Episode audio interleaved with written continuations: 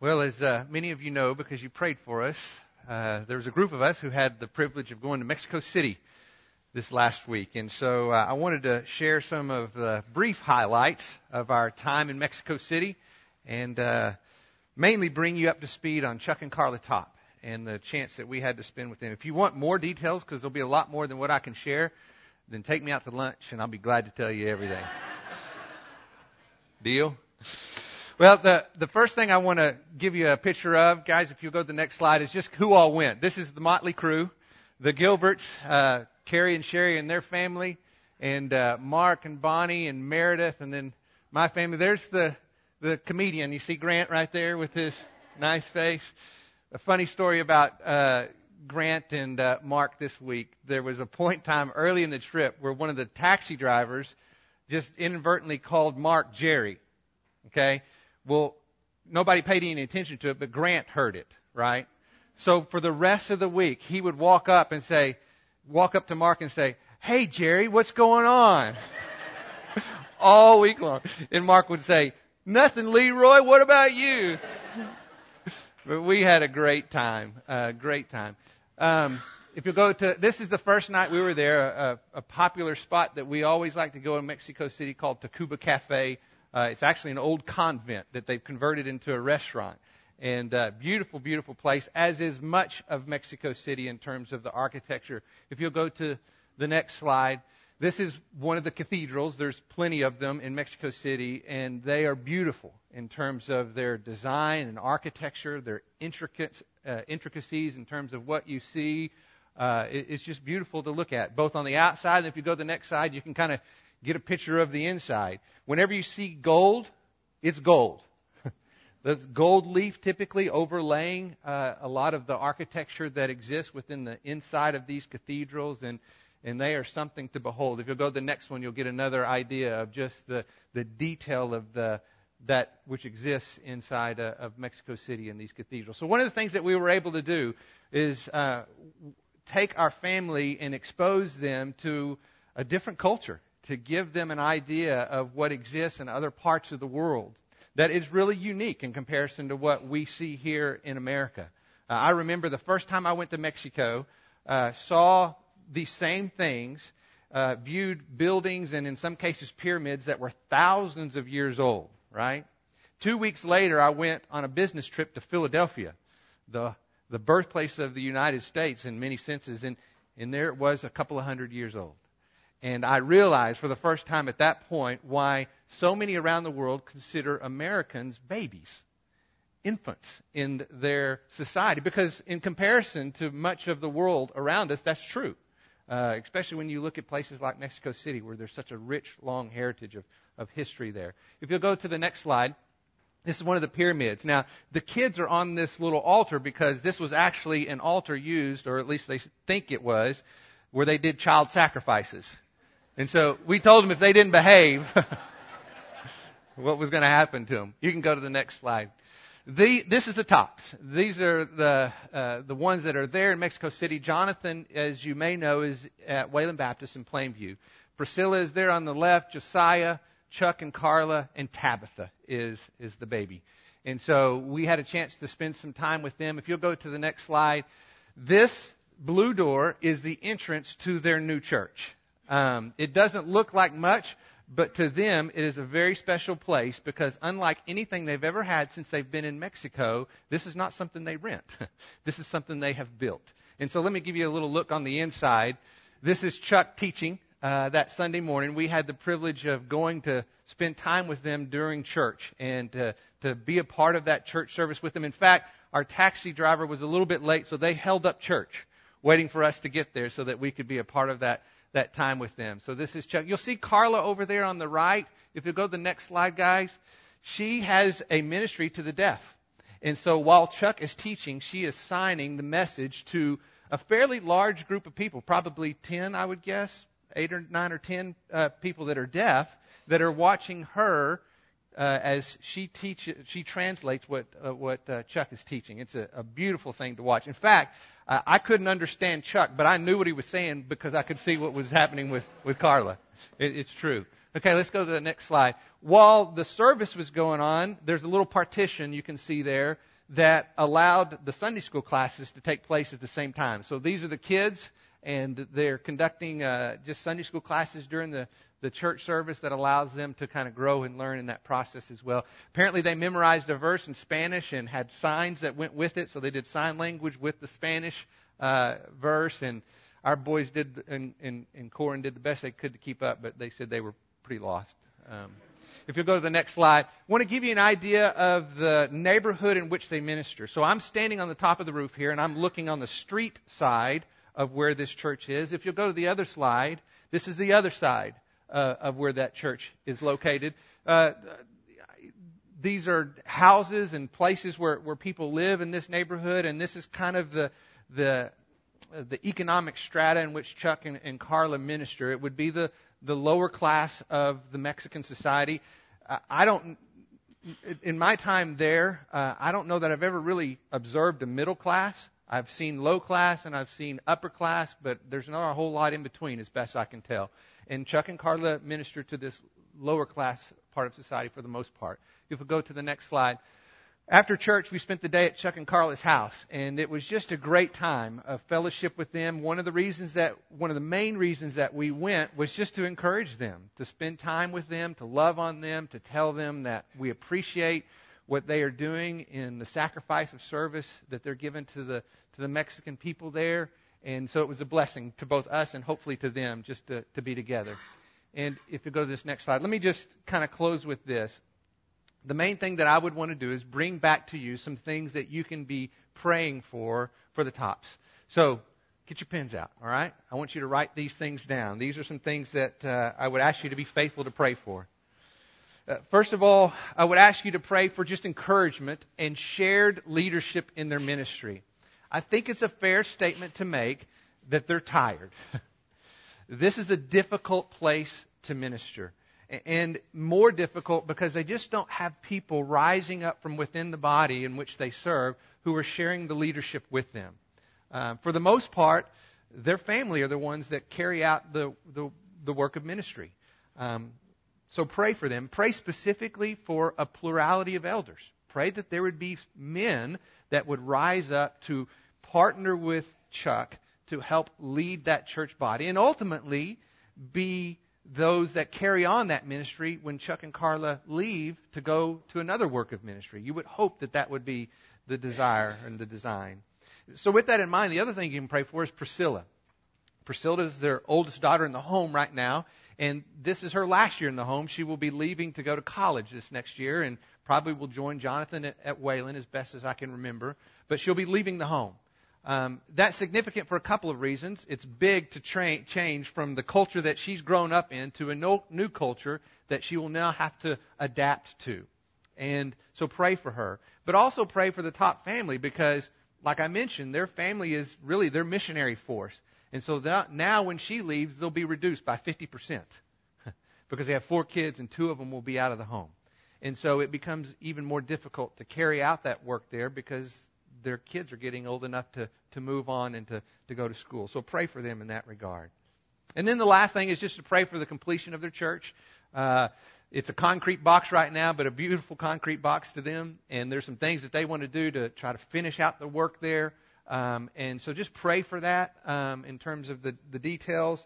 And just how to proceed moving forward. The, the government in Mexico has all kinds of pitfalls that you can inadvertently fall into and lose everything before you ever knew what happened.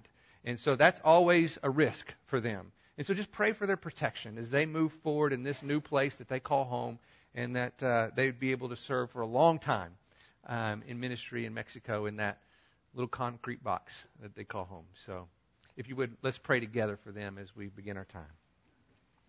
Father, we do come to you this morning and we uh, want to remember specifically our friends Chuck and Carla Top, who are very much a part of this church family and would consider this their church home.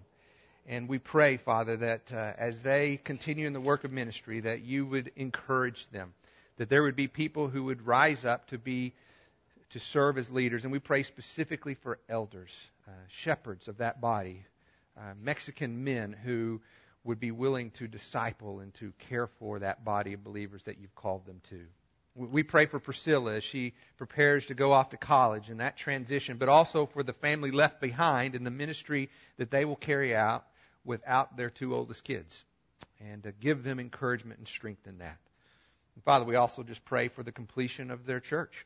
Uh, what a beautiful place it is to them right now, but there's still work to be done. So we pray for the finances and for the details of the labor that needs to take place for, for that to occur, that it would all unfold as you would intend, and that you would protect them in uh, an environment where it would be easy for them to, to lose everything before they knew what happened.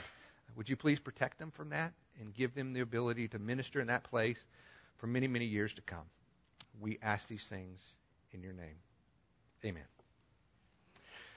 Well, it's been a couple of weeks since we were in Philippians, so if you would go ahead and turn to, to, Philippians chapter 2. And let's make sure that we consider our passage this morning in the context of where we've been so far. If you look at verse 12 of chapter 2, you'll see that Paul begins this part of the passage that we will look at with the words, So then, my beloved. So then is another way of saying therefore. It's a transition word that connects what has been said up to this point to what will be said moving forward. I believe Paul, as we've talked about, is looking back to chapter 1, verse 27, where we see this transition from him describing to the Philippian church his circumstances and what's going on in his life to then focus his attention on the recipients of that letter, the Philippian church. He begins by telling them, if you'll remember, only conduct yourselves in a manner worthy of the gospel of Christ. He calls the Philippian church to, to live in such a way that the name of Christ is exalted above all things in all that they do. In order to do this, Paul makes it clear that there are no lone rangers in the Christian church. We are created for community. And God calls us to strive together, he says, for the faith of the gospel. Shoulder to shoulder. Standing firm as citizens of heaven who really are living in enemy territory, a place that is not our home. And the dominant character quality of our life together is humility, serving the needs of others as more important than our own, emptying ourselves out of the fullness of who we are in Christ. Having this attitude in ourselves, remember that was also in Christ Jesus, who, although he existed in the form of God, did not consider equality with God a thing to be grasped. But he emptied himself, taking on the form of a bondservant. Jesus Christ, fully God and fully man, That lived a life of complete submission to, will, to the will of God the Father. He was obedient to the point of death, even death on a cross. Now look at verse 12. Keeping these things in mind, he says, So then, my beloved, just as you have always obeyed, not as in my presence only, but now much more in my absence, work out your salvation with fear and trembling. For it is God who is at work in you, both to will and to work for His good pleasure. You'll remember we learned a couple of weeks ago that, that Jesus obeyed by sacrificing His own independence, choosing instead to live a life in complete dependence upon His Father. Remember His prayer, not my will, Father, but your will be done. This is how he did not consider equality with God a thing to be grasped. He, he lived in submission to the will of his Father, doing nothing apart from him. Paul takes this idea and he turns to you and I and he says, just as Jesus accomplished our salvation through his humble obedience unto death, we too must experience the fruit of this salvation by the same humble obedience. We follow his example and sacrifice our independence in submission to his will. We are called to live for, as the verse tells us, his good pleasure. not our own. Not our will, but His will be done. Now I understand that there are those who take this verse where it says, work out your salvation, and they develop an entire theological system around this one verse. They suggest that, that this verse supports the idea that we have a part in our salvation. God did his part by sending his son, Jesus Christ, to die on the cross. But then we must do our part in order to complete the work that he started. The fear and trembling exists because there's a lot at stake here. If I don't do my part, I don't get into heaven. I've seen what this looks like in Mexico City. As people crawl on their knees across the concrete floor, begging Mary to pray for them, begging the saints to intercede for them, begging God to have mercy on them for the things that they have done or failed to do in order to merit His favor and forgiveness. I've seen it. And there is an undeniable fear where they live life just outside of the grip of God's grace. And their religious obligation is necessary for the security of their salvation. But I want us to be careful here. Because this tendency to work for your salvation is not restricted to a few select denominations. In fact, I believe it is the temptation of every single believer in Jesus Christ, including those of us in this room this morning. Because grace oftentimes, oftentimes just sounds too good to be true. We're just as guilty when we attend church on Sunday because we didn't have such a good week the week before. Maybe we made a few mistakes or missteps in our walk with Christ, and so we're hoping, we're hoping that the good decision to be here on Sunday might make up for the bad decisions that we made earlier this week. This is working for your salvation and not working out your salvation. It's an attempt to, to balance the tally sheet, to make sure that the, that the good side outweighs the bad side. It is a man centered theology, and it is not biblical. We can even see this happen when we engage in spiritual disciplines. We might pray or fast or, or even give money in hopes that what we do can be added to what God has done. And when these things are combined, they, they somehow reach a threshold that merits His love and acceptance. His grace becomes something that we earn and not a gift we receive. But listen to me clearly. The only possible way that we can come to that conclusion, especially from the context of this verse right here, is if we rip it out of that context and we build a theology of works salvation that is not supported in the whole of Scripture. By grace you have been saved, through faith, and that not of yourselves, it is a gift of God. We give ourselves way too much credit when we wrongly assume that we have something to do or contribute to our salvation. Way too much credit. Just look at verse 13 again. It says, For it is God who is at work in you. How? To both will and to work according to his good pleasure. God is the initiator. The will and the good works come from him. He who began a good work in you is the same one who will perfect it.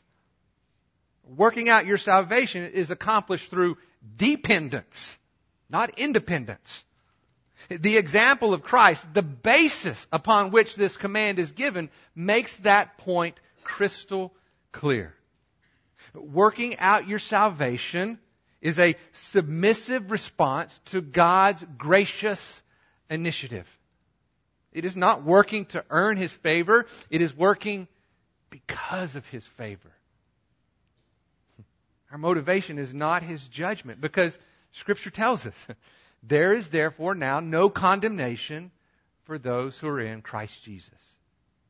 Instead, our motivation is his grace, right? Because what does the Scripture tell us? It says, God is able to make all grace abound to you, so that in all things, at all times, having all that you need, you will abound in every good work. That's what it says. This is good news. This is freedom. This is the privilege of walking in the good works as Ephesians 2:10 tells us that he prepared beforehand. Living out of the fullness of, of who we are in Christ. Not earning your salvation, but living out the gift of your salvation. I think it's the only possible way that we can have joy in the Lord. Otherwise, we spend our life trying to please Him instead of trusting that He is completely satisfied in us. Not because of what we've done for Him, but because what He has done on our behalf. That's why He's satisfied. Do you see the difference? But where does this idea of fear and trembling come in? It's a, it's a legitimate question. How does that apply to what we've just said? How does it fit into this idea of submission? Well, if you would, turn to Ephesians, just a few pages before where you're at in Philippians. Ephesians chapter 6. In this section of, uh, of, of, of Ephesians, Paul is explaining the divine design of relationships, of how we are to relate to one another. He talks about husbands and wives. He talks about parents and children. And now look at what he says in chapter 6, verse 5. He says, Slaves, be obedient to those who are your masters according to the flesh, with fear and trembling. Ah, there are those words again. In the sincerity of your heart as to Christ. Not by way of eye service as men pleasers but as slaves of Christ, doing the will of God from the heart. It said slaves are to be obedient to their masters with fear and trembling. Now we know from the context that this is not a fear of misuse or abuse. Because if you look later on in verse 9, Paul says that the master is to treat the slave who works for them with respect and fairness, putting aside anything that is threatening or, or demeaning.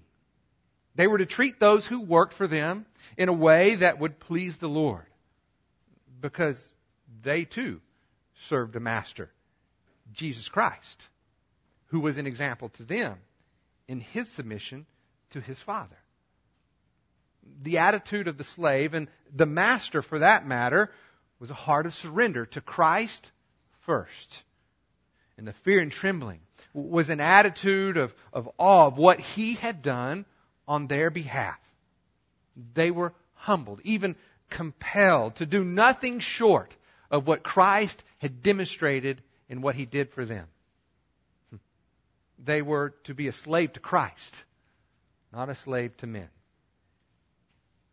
I want you to know that I do believe there is a lot at stake in this passage that we're looking at in Philippians, but it is not your salvation. Hear that clearly. There's a lot at stake, but it is not your salvation. Here's what it is the reputation of Christ. That's what's at stake.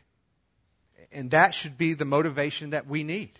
The fear and trembling that encourages us to conduct ourselves in a manner worthy of the gospel of Christ. Let me remind you, the primary target of Paul's teaching here in this letter to the Philippians is not the individual. It is the church. Paul is calling for a corporate obedience, a mutual humility, an interaction that considers the needs of others within the context of that community as more important than your own personal needs. Paul is calling the church to conduct themselves with fear and trembling for the cause of Christ, not as men pleasers, but as slaves to Christ, doing the will of God. living out our salvation in the good works that He prepared beforehand. In, in submission to His will, giving preference to one another in love. This is His good pleasure. And I believe it is His good pleasure, not just because it brings Him glory, because it does, but I believe as well it is His good pleasure because of the joy we experience when this is the pattern of our life together in Him. That's why Paul turns to that which robs us of that joy in the next few verses. Look at Philippians chapter 2 verse 14. Philippians chapter 2 verse 14. Says, Do all things without grumbling and disputing, that you may prove yourselves to be blameless and innocent, children of God above reproach in the midst of a crooked and perverse generation, among whom you appear as lights in the world, holding fast to the word of life. There's, this is actually a pretty fun verse to look through because of the words that are what are used here. The words grumbling and disputing are, are, are quite descriptive. The first word, grumbling, is onomatopoetic in the original language. That, that just basically means, it means what it sounds like when you pronounce the word. The word is gongissimos. That's the word. That's how it's pronounced. It, it has this idea of complaining or, or whispering underneath your breath. But the second word is equally as descriptive. The word here is dialogismos. Dialogismos.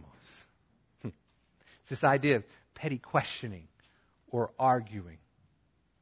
So if you put the two together, it brings with it this idea of this behind the scenes murmuring. Why are they doing it that way? That's not the way this other church does it. You know, I'm not sure I like that style of music. Did you see what she was wearing? You know, all they do in their home group is socialize. That man wouldn't hold that conviction if he was a real follower of Christ. Gongissimos dialogismos. Gongissimos dialogismos. Whispering underneath your breath words of discontent and divisive arguments. That's what it means. The words are very intentional.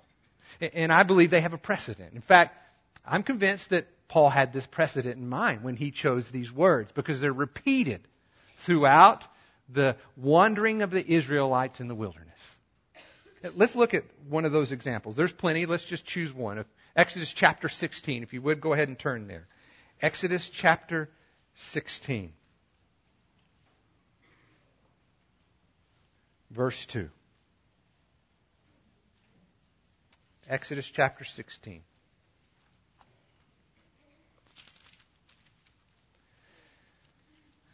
Genesis and then Exodus chapter 16, verse 2 says this And the whole congregation of the sons of Israel grumbled, there's the same word, against Moses and Aaron in the wilderness. And the sons of Israel said to them, Listen to this.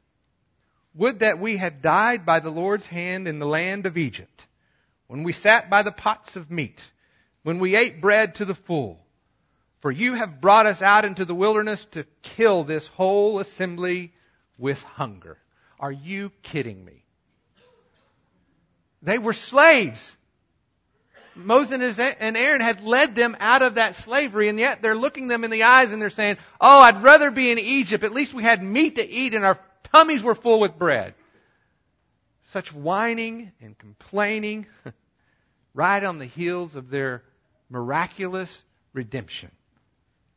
And something tells me that most of this was done underneath their breath to each other, behind the scenes until they stirred up enough discontent that they could collectively go to Moses and Aaron and say, We're tired of this.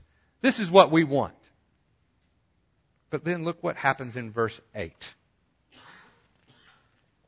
And Moses said, This will happen when the Lord gives you meat to eat in the evening, and the bread to full to the full in the morning. For the Lord hears your grumbling, which you grumble against him. And what are we? Your grumblings are not against us, but against the Lord. Grumbling and complaining is just another way to describe selfishness and empty conceit. It is the critical spirit that always seems to find something wrong in everything that goes on, especially for those who are in leadership, just like we see here in the wilderness. But having a critical spirit is not a virtue. When this is your attitude and not humility, you create division, not unity. As Moses reminds us, our grumbling is not against man, you're grumbling against God. Think about this. The Israelites still had sand in their shoes from crossing the Red Sea on dry land.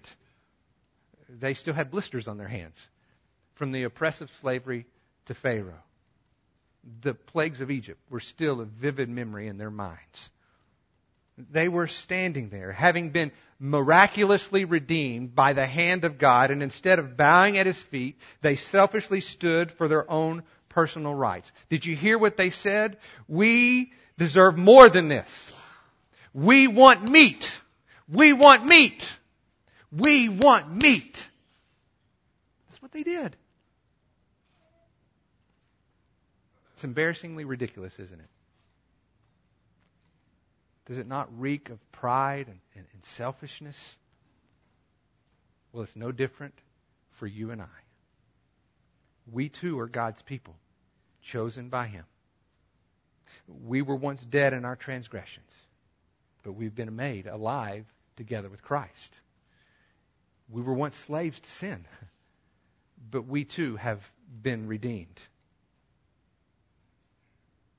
The fragrance of His grace fills this room.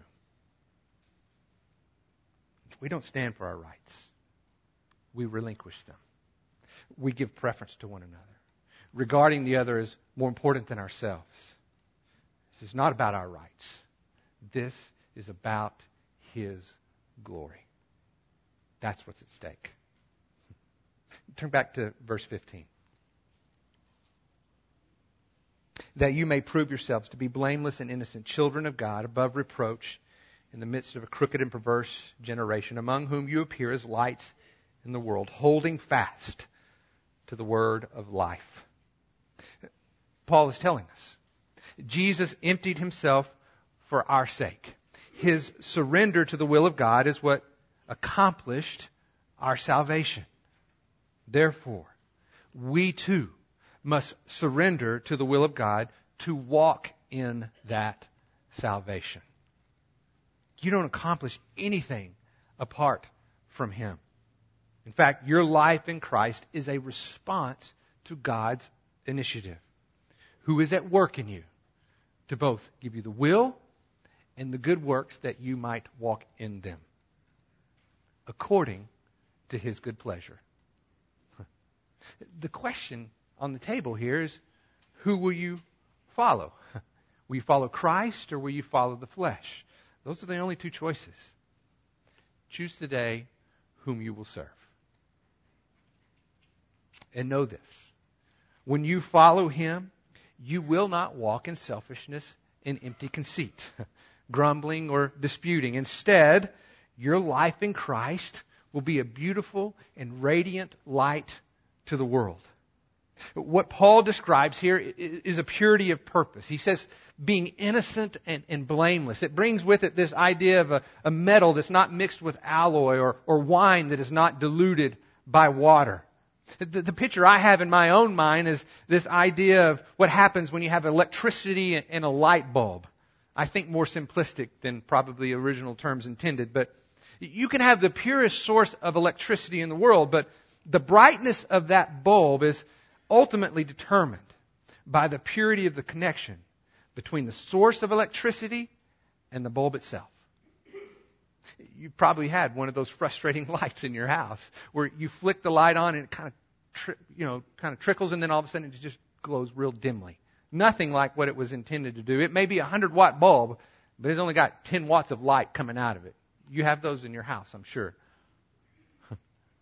Most likely, when this happens, you have some kind of short in the wiring, some kind of disturbance that is not allowing the full power of that electrical source to reach the light bulb so that it can do what it is designed to do give forth light. Well, in the same way, we as His people are designed by God to give forth light. The light of Christ.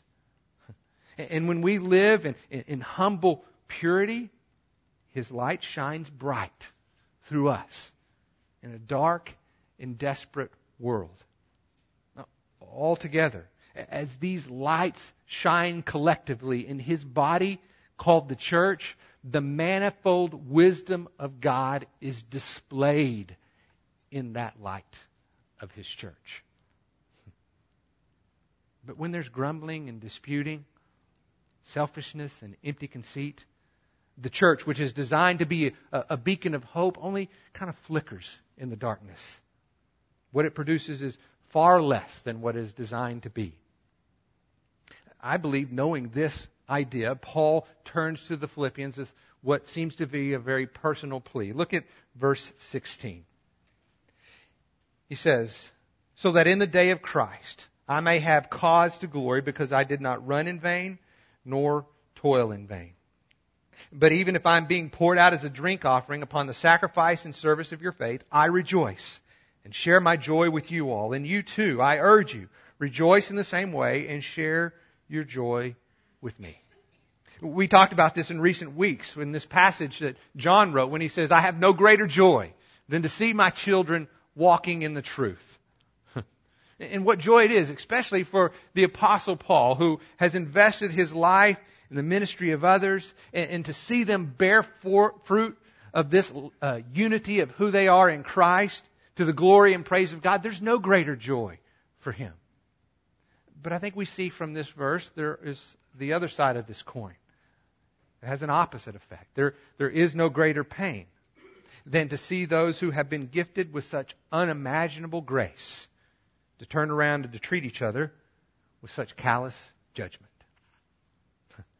And the pain is not necessarily due to, to personal attack, although that may be true too. I, I think instead what Paul is describing here is the overwhelming grief that he feels when God's people are not living out what God has designed them to be. It is this sense of running in vain or, or toiling in vain. There, there's such a greater joy for all of us when we do all things without grumbling or disputing, when we live in humility, sacrificing our own rights and opinions to the, to the benefit of the other.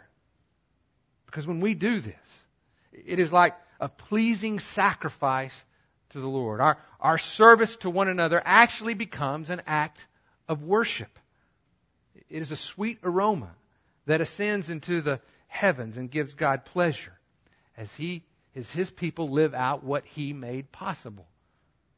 And Paul develops this idea of sacrifice when he says, It's my joy for my life to be poured out as a drink offering upon your sacrifice and service of faith. Paul acknowledges that what he is calling them to is in fact a sacrifice. He says, Your sacrifice and service of faith. Their faith in God and their service to one another is an act of worship. It is a sacrifice to the Lord. It costs them something. When they relinquish their own rights to give preference to someone else in love. And Paul's drink offering, as in the Old Testament ceremony, was added as a complement to their sacrifice. His joy was to join them in that journey of faith. The, the, the, joy that Paul speaks of here is the joy of living in unity with one another as brothers and sisters in Christ to the praise and glory of God. Living out our life as an act of worship to our God who made that life possible. Remember, we do not create unity. Remember what Paul tells the Ephesians when he says, Be diligent to preserve the unity of the Spirit in the bond of peace. When we humbly surrender our life to Christ, walking in the salvation that He made possible, we are united in the fellowship of the Spirit, and the bond of peace prevails. This is the, the universal language of faith. You can go to any culture where they speak any language, and you will know it when you see it. It is the evidence of the Spirit of Christ and the love that they have for one another as brothers and sisters in Christ. And I pray that this is what is being lived out right here in our own church family. That we would be united in spirit, living out the reality of the bond of peace. I want you to know that I saw it happen this week in a church that worships in a concrete box. I didn't understand the words they were singing, but I knew, I knew to whom they were singing those words. I felt it when a little Mexican lady half my size came up to me and grabbed my cheeks and kissed me like I was her long lost son. it's happening in villages and in towns and cities around the world. And when we follow Christ in humble submission, it happens right here in Lubbock, Texas, in this church that we call Melonie Park. We are citizens of heaven. And we live in a crooked and perverse generation. This is a topic for another sermon, but I believe we are seeing some of the birth pangs of what it's going to look like before Christ returns. It's happening all around our broken world. So now, more than ever, may our mutual humility and love for one another radiate the light of Christ in this very desperate world. I've seen it. It's the universal language of faith, and it needs no translation. You'll know it when you see it. It exalts Christ above all things and gives all praise to the one true God. Let me close with these words from 1 John, and may they remind you. Do not love the world or the things of the world. If anyone loves the world, the love of the Father is not in him. For all that is in the world, the lust of the flesh, the lust of the eyes, and the boastful pride of life is not from the Father, but is from the world. The world is passing away, and also its lust. But the one who does the will of God lives forever. Because he made that possible. Praise God. Let's pray together. God, we are grateful for the gift of your salvation, which you have given us the privilege to live in, not because of what we have done to merit your favor, but because of your graciousness and your love towards us. May we live out, not to earn your favor, but because of your favor. May we have all humility because of the example that you set before us. May we follow um, your heart for your people and our love for one another. And in all this, may we collectively, as your church, your people called by your name, radiate your name above all names to the world around us. May we exhibit the manifold wisdom of God in the church to the praise and glory of God. And it is in your name that we ask this. Amen.